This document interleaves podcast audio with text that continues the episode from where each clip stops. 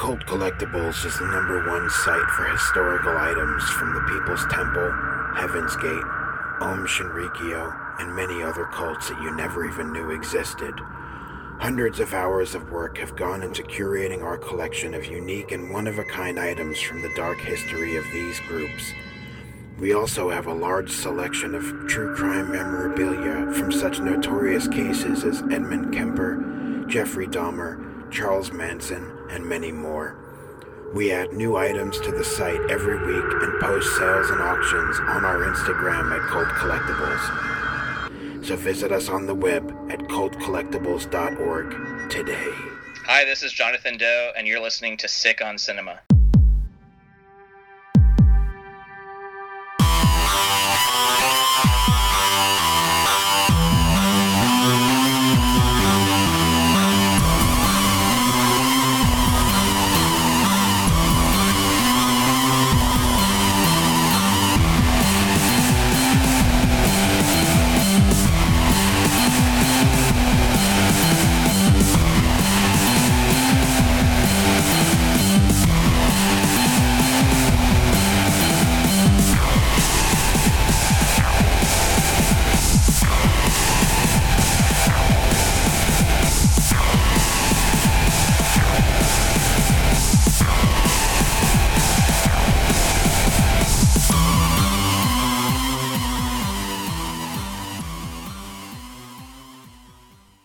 So I guess to start, just thank you for coming back on.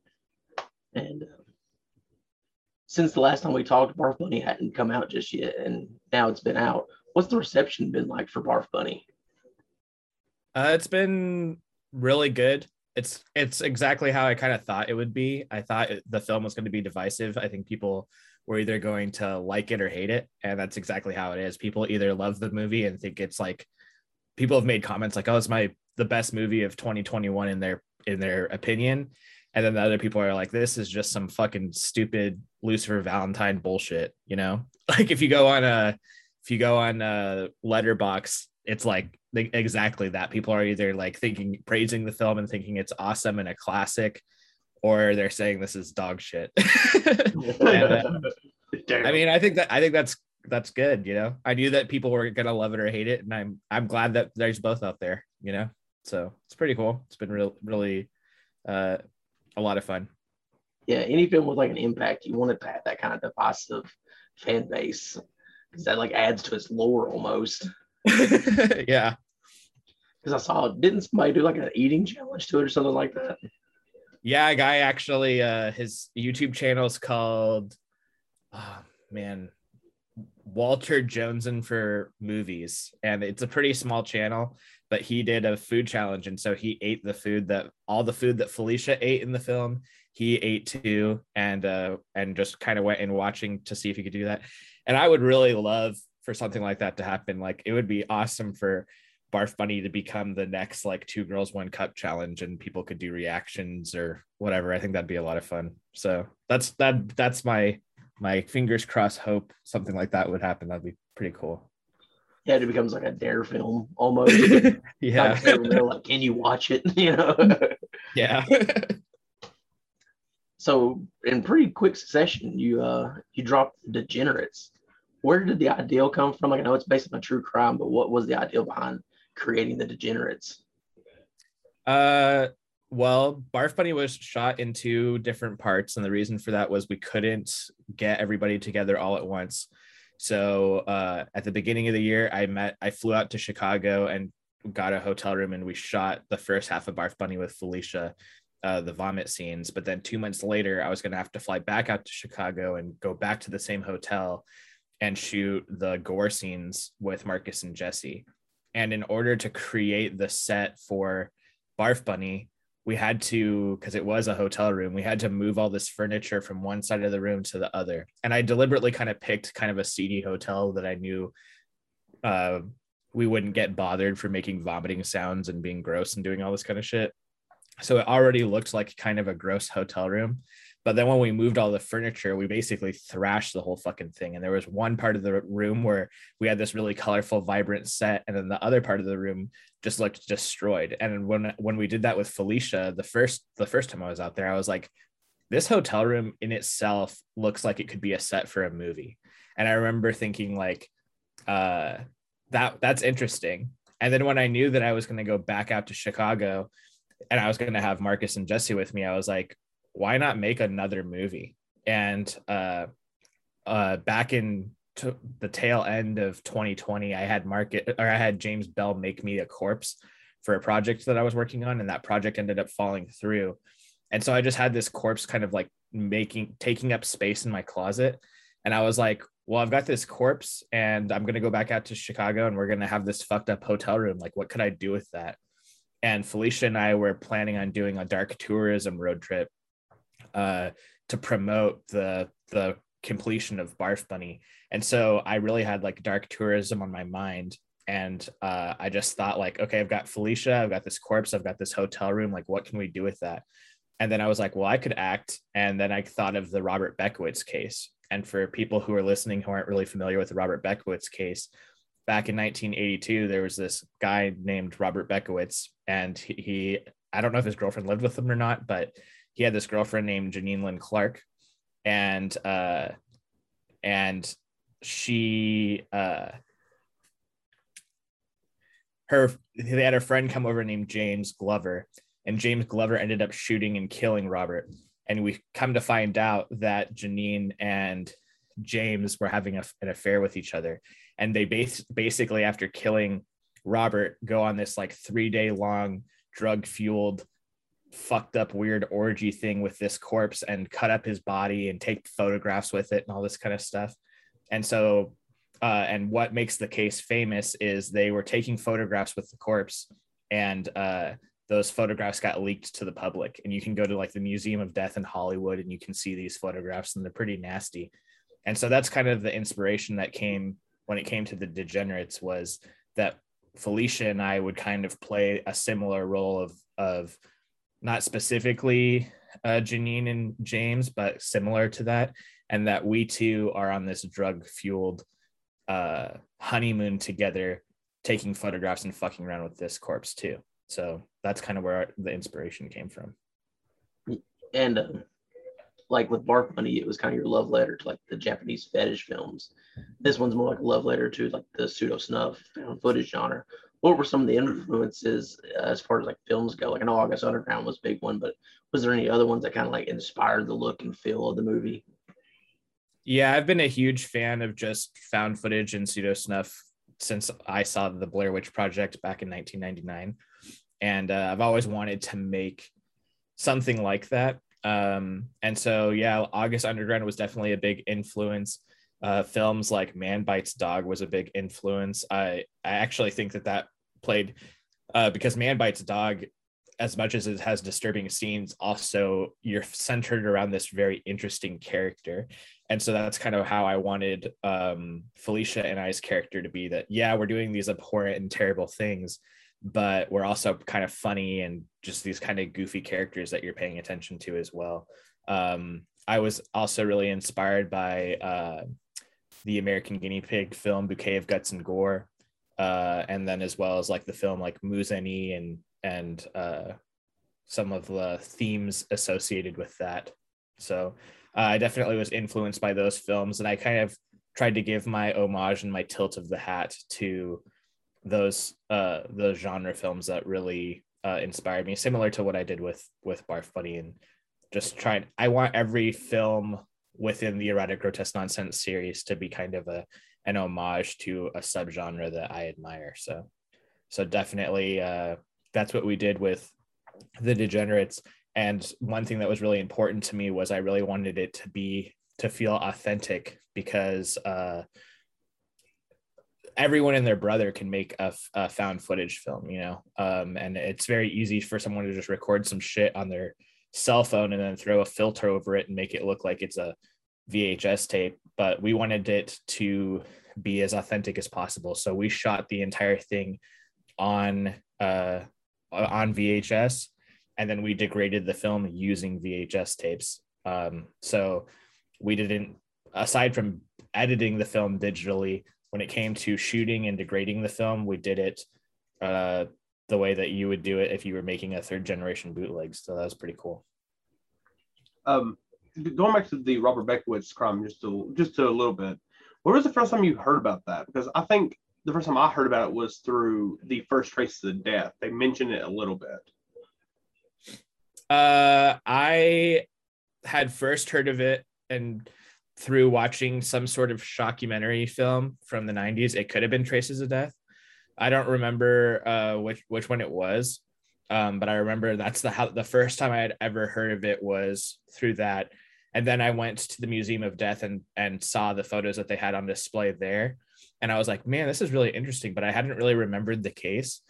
But then I was uh, there's a there's a grindcore band called Fluids, and they had a t-shirt. Uh, they had a t-shirt with Janine Clark holding his head, and I was like, that shirt is so fucking badass, and I wanted to buy that t-shirt, but it was sold out. And I couldn't remember the name of the case, and so I like screenshotted their the shirt, and I was like, "What is the what is the name of this case?" And everyone told me it was uh, the Robert Bekowitz case. So then I like looked it up, and that's that's kind of like what really t- triggered that uh, that case in my mind was seeing that T-shirt, and I was like, okay, and and then that's kind of where we got into the direction of actually making a movie about it was from the Fluids T-shirt, which is cool because Fluids is a pretty gnarly band. So uh, I like that I was inspired to make a film based off of some pretty extreme music because I love extreme music too. So the Fluids is a uh, very very brutal band.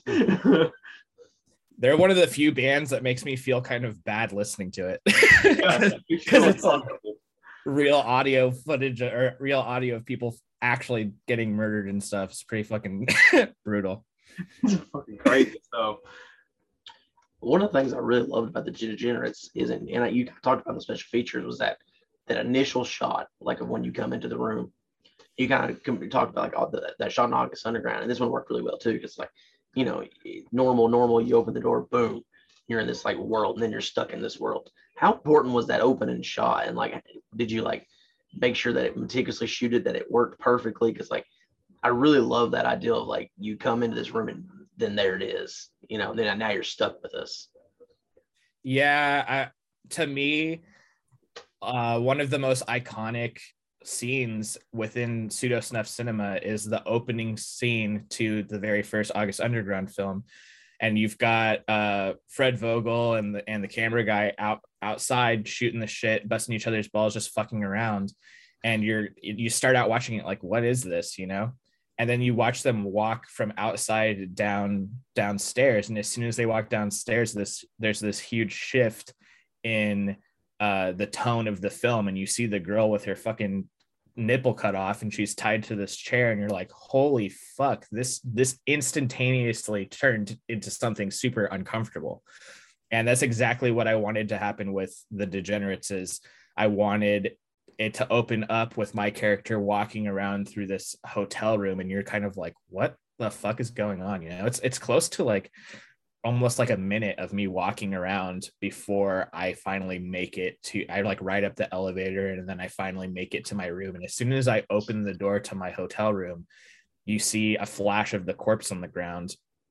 And then I call out to Felicia and she comes out of the bathroom holding a severed head and she's naked and then we start getting into an argument about like housekeeping basically.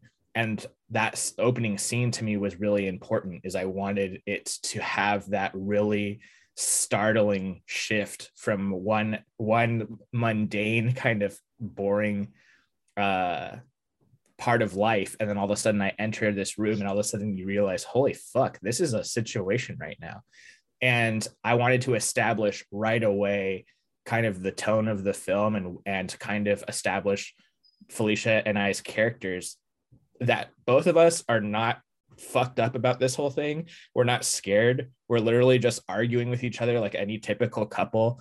Like, hey, man, you didn't do the laundry. You know, like we're, we're arguing about like housekeeping kind of shit. And uh, I wanted to show that like the this is almost like run of the mill for us. Like we never impl- it's never specific specifically said that we've done this before, but the way that we're acting about it is as if this is fairly normal for us.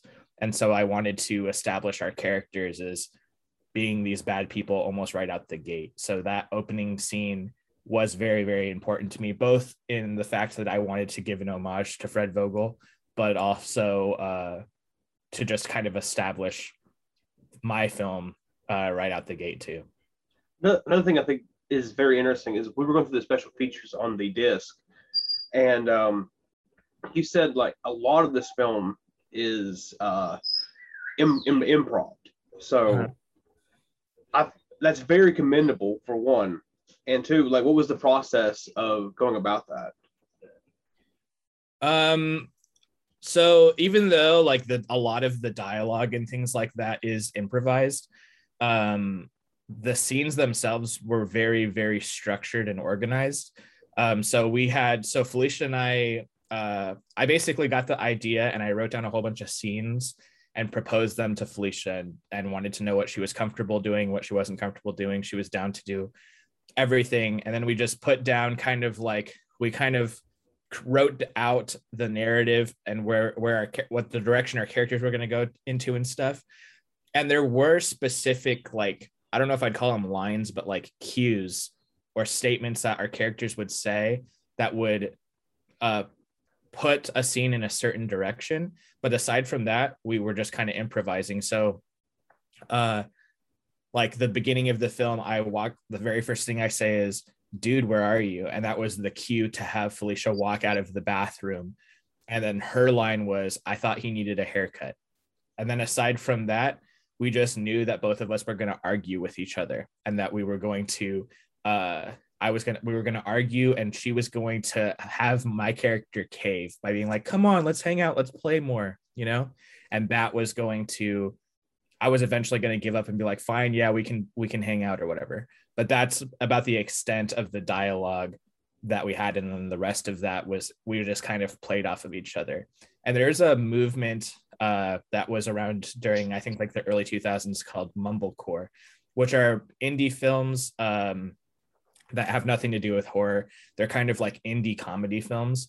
And a lot of the dialogue in those kind of films are uh, improvised too. And i think uh, it's a very smart trick as an indie filmmaker to have people do improvised dialogue because there's two challenges that I think happen when you start with filmmaking. One is um, there's not a guarantee that that a person is a good writer in terms of writing dialogue. Um, so, and then the other thing is you can't guarantee that you're going to get an, a good actor. So you might be great at writing dialogue, but if you have an actor who sucks at sucks at acting, then it's going to seem amateurish or you could have a great actor and you're a bad you're bad at writing dialogue it doesn't feel natural. Um, and so you could have a great actor but it's still going to come off as amateurish because you're not a great uh, writer. And i uh, i don't know if i'm a great writer in terms of dialogue. Um, and and especially with the kind of films that we're making i'm not i'm not hiring professional actors. I think that Felicia is an amazing actress. She does she does a great job, but I think that we can get away with things a lot more if we improvise, um, and it just comes off so much more natural and organic. And that's just, and especially when it came to the degenerates, that was really important because I wanted the degenerates to feel like you are watching this couple's honeymoon video. You know, I wanted it to feel very uh, very natural, like something that was shot for ourselves and it wasn't really meant for anyone else to see. And so uh, that's kind of a trick that I'm gonna probably use in my films forever. Is I really like I really like the improvisite the improv that I have in my films. I think it gives it a, its own little kind of charm to it. Mhm. You know, speaking of acting, you're the second lead in the film as well as the director. Are some of the challenges of being an actor in the film as well as being the director of the film? Um, yeah, it was a. I definitely uh prefer to be the director. I don't really like being in front of the camera, um, but I I did think that there was kind of a positivity to that because I really it allowed me to kind of have control over the scenes and control over how I wanted things to look and act. And there was kind of a benefit to me being able to uh, to both be in charge of cinematography and shoot the film the way I wanted it to be, but also interact with Felicia the way that I would want uh, her partner to interact with her. And uh, so I did like that I had that kind of control element to it. Um, but one of the reasons why uh, I went in the direction that I did was just it's cheaper for me to to act in it than to hire another actor. but uh, I definitely in the future like uh, I don't know. It just it, it basically comes down to just circumstance.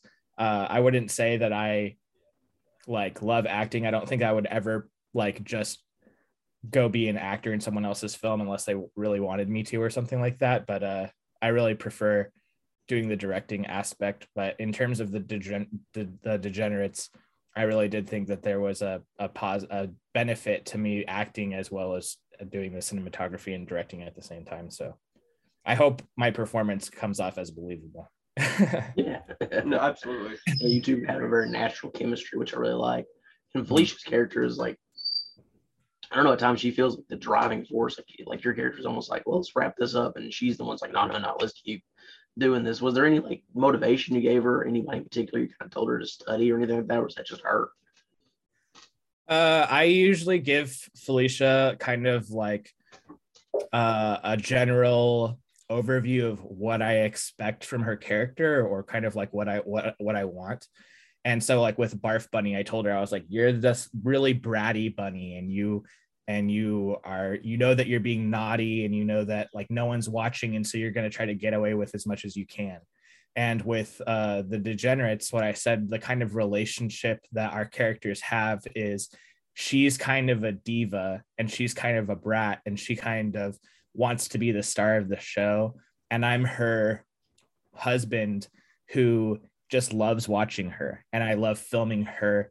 And I kind of have this voyeurism uh, in the relationship. I really like to uh, just watch her and, and, and, and film her. And that's kind of the relationship that we have that she loves being in front of the camera and I love filming her. And that's kind of the direction that we went into is that my character was going to have more kind of a backseat voyeuristic role in terms of everything and that she was just going to love being filmed love getting all the attention that she could and kind of performing for her partner and that's kind of the direction that we went into and that's why you don't really see me that much much in it and i mostly am just sitting there taking pictures of my my babe that i have you know so that's kind of when we talked about uh, the motivations of our characters, that's what what we decided on. Yeah, and you know, the film hinges on the that corpse, which looks amazing by James Bell. How did you get to know James Bell, and how did you get to start working with him? Uh, I was just kind of a fan of James. Uh, I had seen uh, a lot of his films. Um, I'd I'd collected a lot of them, and I ended up writing to him and uh, asking him if he did cust- custom work because he started because I saw on his website that he was selling like props and things like that. And so uh, when I started working on my entry in Symbolicus Volume One, um, I told him that I needed some stuff made and I needed he he would he sold like these little fetuses on his website. So I told him I was like I need like 25 fetuses and then I asked him like, "Do you do custom work?" And he said, "Yeah." And so I had him make me three different masks. He made me the vagina mask that uh, Mother Nature wears, that Jessica Murphy wears in Symbolicus. Um, but then I had him make me also just a cut. I just I think the very first thing I ever had him made was just a mask, and I said, "Just do whatever you want to do." And that's the mask that I wear in my profile picture that you see the girl uh, wearing in the beginning of my uh, YouTube channel, Cinema's Underbelly um, and that's become kind of like the Putrid Productions mascot. And that's what James made for me, the very first thing that he made. But he made the vagina mask, and then he made me another mask. And um, then I asked him, like, would you be able to make me a, a full on corpse? And he's like, yeah, definitely. And uh, initially, I had him make the corpse for another film that I was working on. Um, and so he's he made he made the whole corpse for me, and it was really realistic, looked really, really good. Um, and so I really like working with him. I think he's a, an amazing effects artist and he's really, uh, I don't know, he's just, a, he's just a professional and he does an awesome job. And I've never, we live on opposite sides of the country, so I've never met him in person, but I feel like him and I have a really good relationship at this point, and he's just he's just a pro at his craft. So he's a cool guy. Yeah, his effects have come so far too, like from like manure to now. It's kind of incredible to see like his progression as an artist. And when it comes to like filming effects, like what is the challenges? Like how is it to like film around this like whole prosthetic body? Like is it trying to make sure you don't get too close? Things like that. Like what is the what is it going to filming something that's so effects heavy? Uh there was the thing that I was important to me was making sure that it felt believable and and uh because there were some limitations with the corpse like the corpse is fairly stiff um at the wrists of the arms they're flexible and stuff uh but generally like at the joints where the knees are and stuff it's not very flexible. And so i had to tell felicia like pick up this corpse and hold it in certain ways where it looks like it's kind of like bending at your arms or the way that you're holding it. So it looks like it's loose and it looks like it's malleable. Um, because if you pick it up and hold it a certain way it's going to look stiff and it's going to look fake. And so the way that we hand we had to be very specific on how we lifted the corpse and held different body parts to make sure that we didn't give away the magic trick that these these are fake props. Because that was one thing that I was really I mean you watch the film and it looks like two people are actually fucking around with body parts but we were picking up basically fucking around with a mannequin you know? Mm-hmm. and so we wanted to to give off with how we how we handled everything to make it look like we're really picking up these body parts. And there's parts where Felicia makes statements like oh it's this is so heavy uh, the corpse really was the torso was fairly heavy, but the arms and legs and head were not were not that heavy. And so we I really wanted to make sure like like a human head is like over 10 pounds, you know. So so I said like interact with this like you're holding a gallon of milk, you know, like you know. So um, that was something that was important. And then the advantage that I had is I shot it on VHS and I knew I was going to degrade it even more.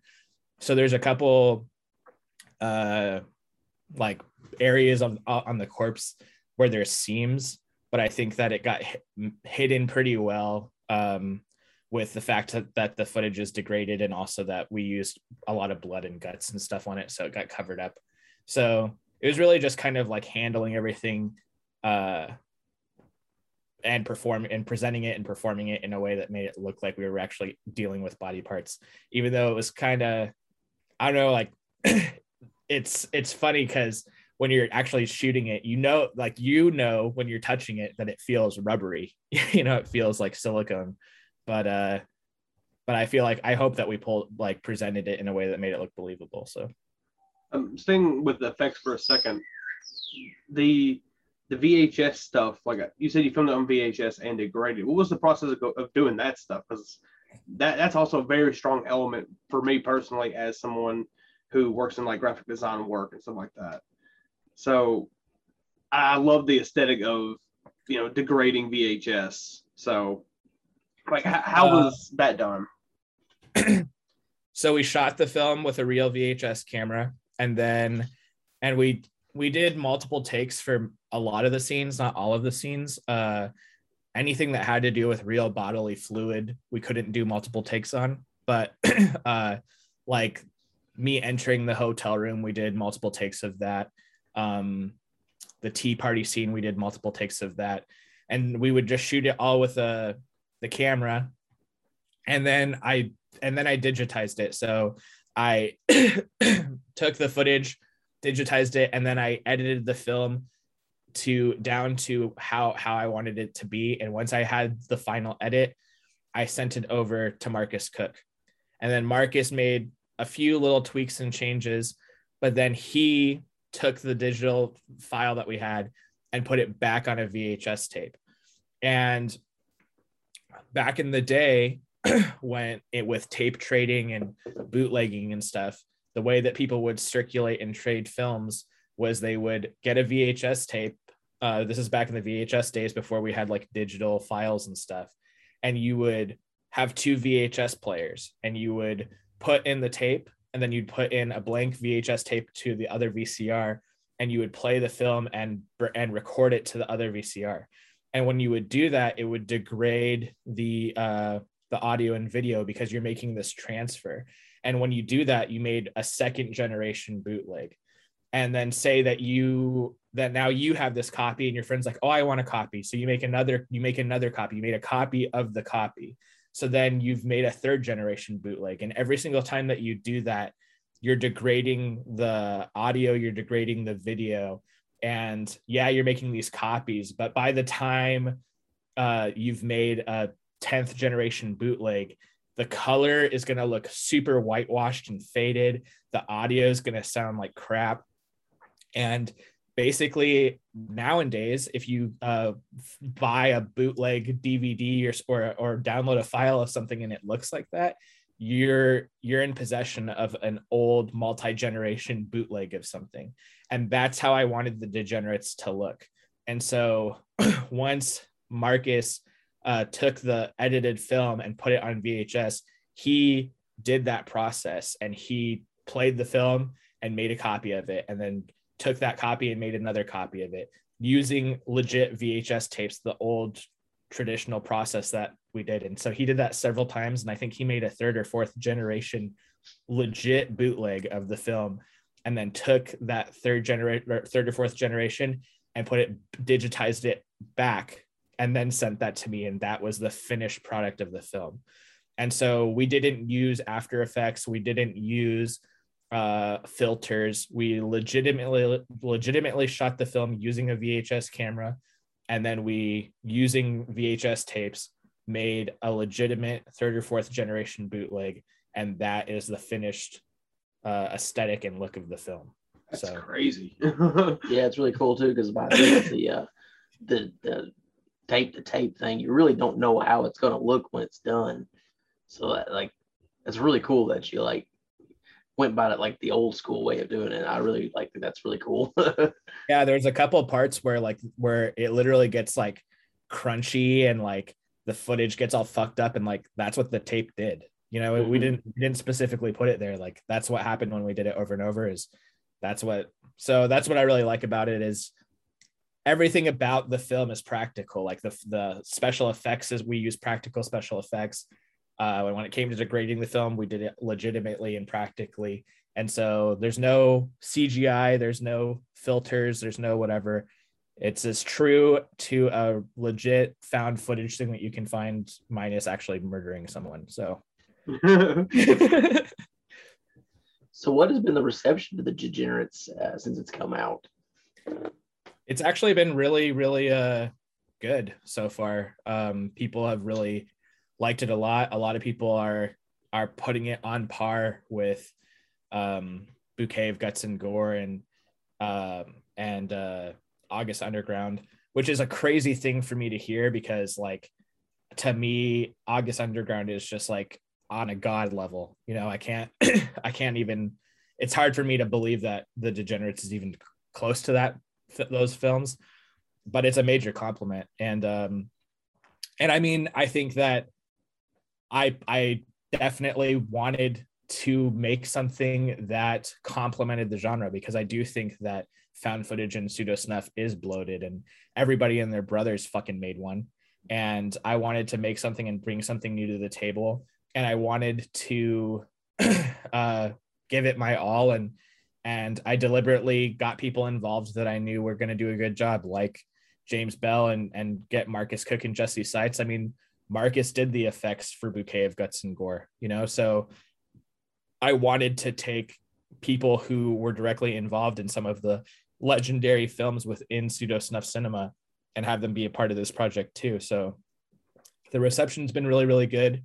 Uh, and uh, I don't know, man. I really hope that it becomes kind of uh, a, an entry within the zeitgeist of pseudo snuff and found footage that stands out and isn't another film that gets lost in the sea of uh, films that people make that I added something that complements the genre and doesn't just regurgitate the same shit over and over again. So, and that seems to be the case. It seems that people are saying this is unique and that this is uh, something they haven't seen before and that it's uh it's gross. so yeah. Yeah, that's the interesting thing too, is because like it is a gross and gory film, but there's also a lot of psychological stuff in the film as well. And I think that's what kind of separates the, the, the degenerates from Joe Blow's I shot this because I didn't have money. You know? yeah, I, re- I definitely wanted to uh I don't know. I I one thing I really love about working with Felicia, she's just all she always brings such so much personality to the screen.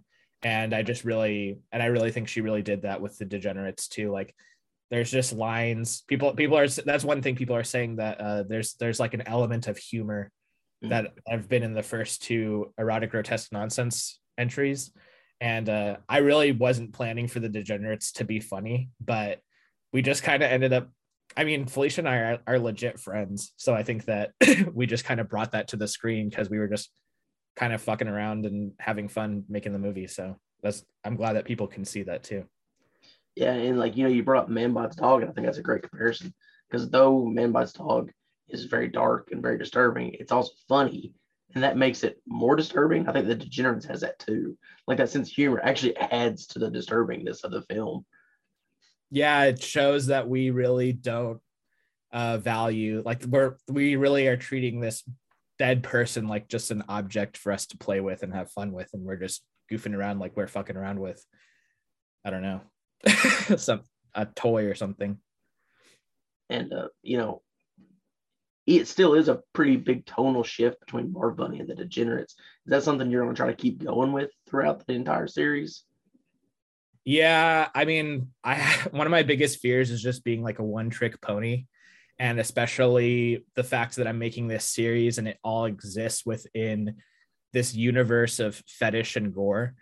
I don't want to just make the same movie over and over and over again. I want I want the erotic grotesque nonsense series to feel like every entry is a different experience and you know that it's going to contain elements of violence and fetishes and things like that but every time you watch it watch a new one you're like what am i in for i don't know what's what's happening next and so uh, that's what i wanted is i really wanted to show that i have diversity as a filmmaker and that um, i'm not just recycling the same thing over and over and over again but that uh, i don't know i can bring more to the table than just this just one type of film over and over and over even if it, it only exists even if it exists within the same kind of subgenre. And so I really love fetish gore. And so I definitely want to, at least with this series, stick with fetish gore, but show that there's a whole lot of different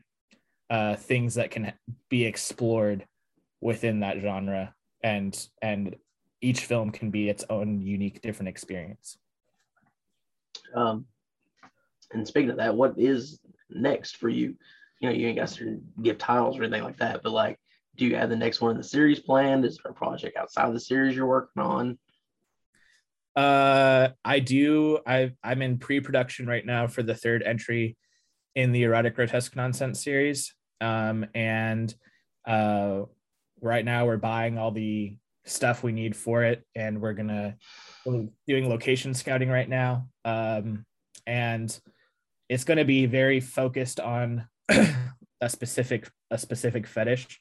Um, and I'm not really ready to like announce what that is yet, but I think people are going to be like, I don't, I think it's something that no one's going to be expecting. I think they're going to be like, well, what the fuck? I think some people might not even know that that fetish exists, um, but it's going to be focused on that. It's also going to star Felicia. Um, we're going to bring some new talent to the table that people aren't familiar with or that hasn't been showcased yet in my work at least. And um, that'll be coming out later later in the year. Um, and then I also have uh, a documentary that I'm flirting with the idea of doing. Um, so I definitely like love I love the erotic grotesque nonsense series, and that's something that I want to keep going. But I want to expand uh, in in my in the future and explore other genres and and deviate away from fetish content because I don't want to just be known as like the fetish guy.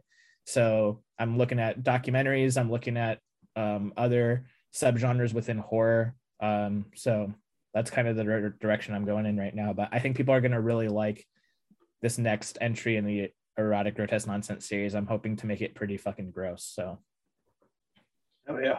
Yeah. and uh, as far as like cinema, uh, cinema's underbelly goes, like, can we expect more of that soon, or is that kind of taking a back seat to like the film stuff? Uh, I took a break. I've taken a two month break from cinema's underbelly, uh, just to get uh the degenerates out. But the degenerates is out, and so I'm my. That's kind of like I'm not. I'm not a New Year's resolution guy, but my New Year's resolution is to get back with cinema's underbelly and get back to a consistent schedule. And because I love I love doing cinema's underbelly, and that's really like that's that out of all the work that I've done has such pos- such a positive and strong support system with with fans. So I definitely want to get back into it. I didn't I haven't done the second uh, part of my home tour where I talk about my collection. I'm actually like shooting that right now, so that should be coming out within a week. Uh, and then after that, I want to start at least getting stuff out on a bi-weekly basis, if not a weekly basis. So that's kind of uh, I really want to get back into that, and I've got uh, interviews for my podcast lined up again too. But I did take a break uh, just to get the degenerates out. But now that the dust is settled, uh, people are definitely going to be seeing more cinemas underbelly stuff and uh, more uneasy terrain stuff uh, very soon. So Uh, what is the process for choosing stuff for uh, Cinema's Underbelly? Uh, I basically either will, uh, because I'm like really active on Facebook and kind of what's going on with what people are talking about. Um, so if I see that people are talking about a specific film or are really curious about a specific film, like people are on or on Reddit, people go, "Oh, has, someone seen this or has someone seen that?" Um, if I have it, I'll be like, "Oh, I'll do a review of that." You know, um, my, like my most recent review I did for uh, the Channel 309 series, I noticed a lot of people, especially like when the Iceberg came out, everyone was like, someone should do a review of Channel 309. Can anyone tell me about Channel 309? And so I was like, I'll do a video of that because I I saw I knew that there was kind of an interest there, at least in the time at that moment. And I was like, there's not really a lot of people talking about this. So I kind of look at what is popular and and something that people are interested in and people are asking questions about. And I look for things that uh, I kind of look at the landscape of uh, the extreme horror YouTube community and see like what are people covering and what are they not covering. And um, I try not to uh, jump on bandwagons. I kind of want to address and talk about things that I know that people are interested in that no one else, no one's touching at that moment, you know, so that I'm like the only guy who has a video out on channel 309 or only has a video out about uh, Vase de Noces or something like that, you know, that uh, I'm not, I mean, I did that with like, uh, what is it? Snuff R73 but I thought I brought some some something new to the table, information that what that didn't exist at least at that point then. So that's kind of my focus is to talk about things that no one else is covering, um, to try to make myself stand out. And then also I will do videos about things that I just personally like them and I think is interesting. But uh, I do like to try to cover topics and films that um, that are being discussed, but there isn't someone that's coming to the forefront and providing a, a video or a detailed analysis on on it. So that's kind of the direction I go in. Um, another thing too is I was watching your uh, your 5K uh, Q and A video again recently, Uh-huh. and you mentioned doing a version of Cinema's Underbelly for, you know, for the DVD market for um, stuff you can't talk about on YouTube. Uh-huh. Is that is that still a thing that you're considering or no? Yeah, that's something I'm that's that's another one of my goals for this year is to get that out. I'm going to be doing reviews of films that uh I can't really talk about on YouTube and the benefit of that is it will allow me to show footage that I can't show on YouTube and I'm thinking about uh covering some pretty crazy stuff like people ask me all the time like oh can you do a review of Guso milk or could you do a review of um I don't know, some some sort of fetish video or something like that. And I, I that's what I plan on doing. Like, oh, you want to see a review of Guso milk? I'll put it on the DVD, and then you can actually see footage of it and stuff. Um, but my main thing is I really, I don't know why, but I'm really into intros, and I really like the intro that I have for Cinema's Underbelly. and so I want to have an intro uh, for the DVD, and I want it to be very erotic and sexually explicit. So right now I'm I have a couple actresses that I'm talking to, and the first thing's going to be shooting the intro for that, and uh, it's going to have I don't know naked girls covered in blood and puking and all kinds of stuff. So it'll be a kind of a cool intro. So I'm shooting that first, and then I'm going to start doing the different uh, the different reviews for each one. But I'm hoping to have it be probably around 15 reviews long. You buy the DVD and uh, it'll, it'll cover a bunch of different crazy stuff. Um, same with like crazy shockumentaries and stuff. Uh, like, um, well, I don't want to give it give it too much away, but I'm going to be reviewing some pretty fucking crazy stuff. And basically, the DVD is going to be insane because you're going to see real footage from all of these these crazy films. So Awesome. So I guess um, where can everybody get all this stuff? Barf Bunny, the Degenerates, all the, you know, where can they get all this stuff at? And is there anything else you can talk about before we end this interview? Uh, all my stuff uh, exists under my parent company, Putrid Productions, and the website is putridproductions.bigcartel.com. Um, and you can buy uh, Barf Bunny and the Degenerates. Uh, both Barf Bunny and the Degenerates have a limited edition box set that's available. I only made 100 units for each one. Both of them come with uh, screen used pieces or screen used props that come with certificates of authenticity, come with posters, come with barf bags, and then they come with the DVD that's signed by the cast and crew. So it's pretty cool. And uh, I on I've got less than 10 copies left of the Barf Bunny box set, and I've got maybe 20 or 30 copies left of the Degenerates box set. So they're going to be gone pretty soon. But you can also get this standard edition. Uh, but also on there through my label Vile Video, uh, there's a whole bunch of other uh, releases coming out uh, this year. Uh, in in February, I'm going to be putting out Jesse Seitz anthology "Fucked," so that's something to be looking out for. Uh, I'm also going to be putting out the second entry in uh, Marcus Koch's Symbolicus Volume Two, so that's going to be coming out this year as well. Um, and otherwise, you ch- check out my YouTube channel, Cinema's Underbelly, and my podcast, The Uneasy Terrain Explorers Club, and check out Sick on Cinema. as you guys brought. Hell yeah. Thank you. we really appreciate it, man. You know, I just want to say, like, you've really brought, like, I, I, I genuinely think there's like a legitimacy and like a analytical look at a genre that's been undermined for so long. So we really appreciate you and all that you've done for this genre and uh, continued success. Thanks, man. I appreciate it. I really like uh, the direction you guys are going into. Uh, I love, I love, I, I honestly listen to your guys' stuff all the time. So it's, uh, it's really, I really like seeing, uh, I don't know, people succeed and, uh, and see, and see you guys glow up as well. So it's pretty cool. We fucking made it.